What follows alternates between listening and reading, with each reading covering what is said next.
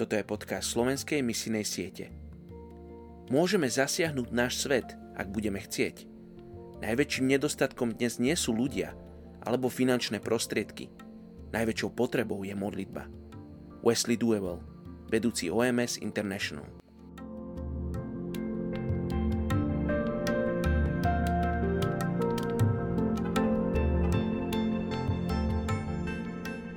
Je 15. jún. Príslovie 19.21. V ľudskom srdci je síce veľa zámerov, no rozhodnutie hospodina pretrvá. Dnes sa modlíme za etnickú skupinu Židov v Bielorusku. K tejto etnickej skupine sa v Bielorusku hlási 14 tisíc ľudí. Židia predstavujú najstaršie monoteistické náboženstvo moderného obdobia. Práve kvôli jedinečnosti svojej kultúry a histórie všetci Židia majú silný pocit identity. Ich prenasledovanie a diskriminácia boli dôvodmi pre ich migrácie a usadenie sa po celom svete. Európsky Židia prišli na tento kontinent minimálne pred 2000 rokmi, na začiatku rímskej ríše. Počas tohoto obdobia silno ovplyvnili históriu a kultúru Európy. V Európe sa delia na tzv. aškenátskych židov a sefardických židov – Tí prví pochádzajú z nemeckej oblasti a hovoria Jiddisch, čo je nemecké nárečie obsahujúce hebrejské a slovanské prvky. Sefardi sú potomkami Židov, ktorí žili v oblasti Španielska a Portugalska pred ich vyhostením v roku 1492. A hovoria dialektom, ktorý je zmesou španielčiny, hebrejčiny a turečtiny. Po minulé storočia najviac európskych Židov žilo vo východnej Európe – Antisemistické tendencie sa stupňovali a viedli ich k prenasledovaniu a vyhosteniu. Holokaust ako vyvrcholenie tejto nenávisti má na svedomí 6 miliónov Židov, čo prispelo k značnej eliminácii Židov vo východoeurópskej populácii. Následkom holokaustu tisíce preživších Židov a ich potomkov emigrovalo do Izraela, Spojených štátov či západnej Európy.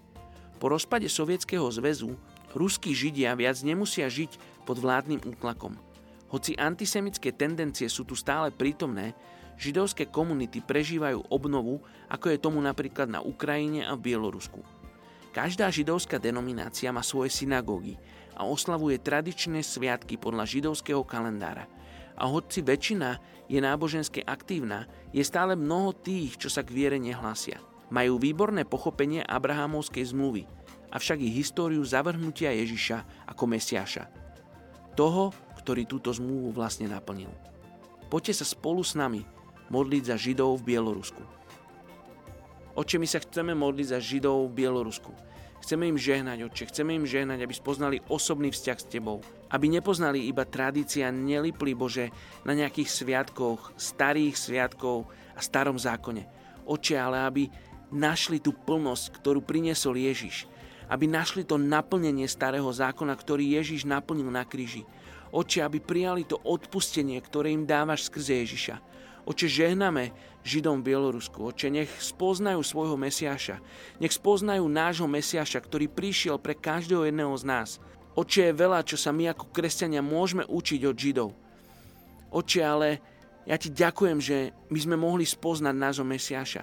Oče, žehnám Židom v Bielorusku. Modlím sa, oče, aby si ich chránil pred antisemitizmom, Oče, aby si vytváral priestor pre nich, aby, aby oni Teba mohli spoznať. Oče, aby ťa mohli spoznať ako spasiteľa a aby mohli spoznať Ježiša ako svojho Mesiaša, ako ten, ktorý ich prišiel vyslobodiť. Možno nie z tých ľudských problémov, ale ten, ktorý ich môže približiť k Bohu. Tak im žehnám v mene Ježiš. Amen.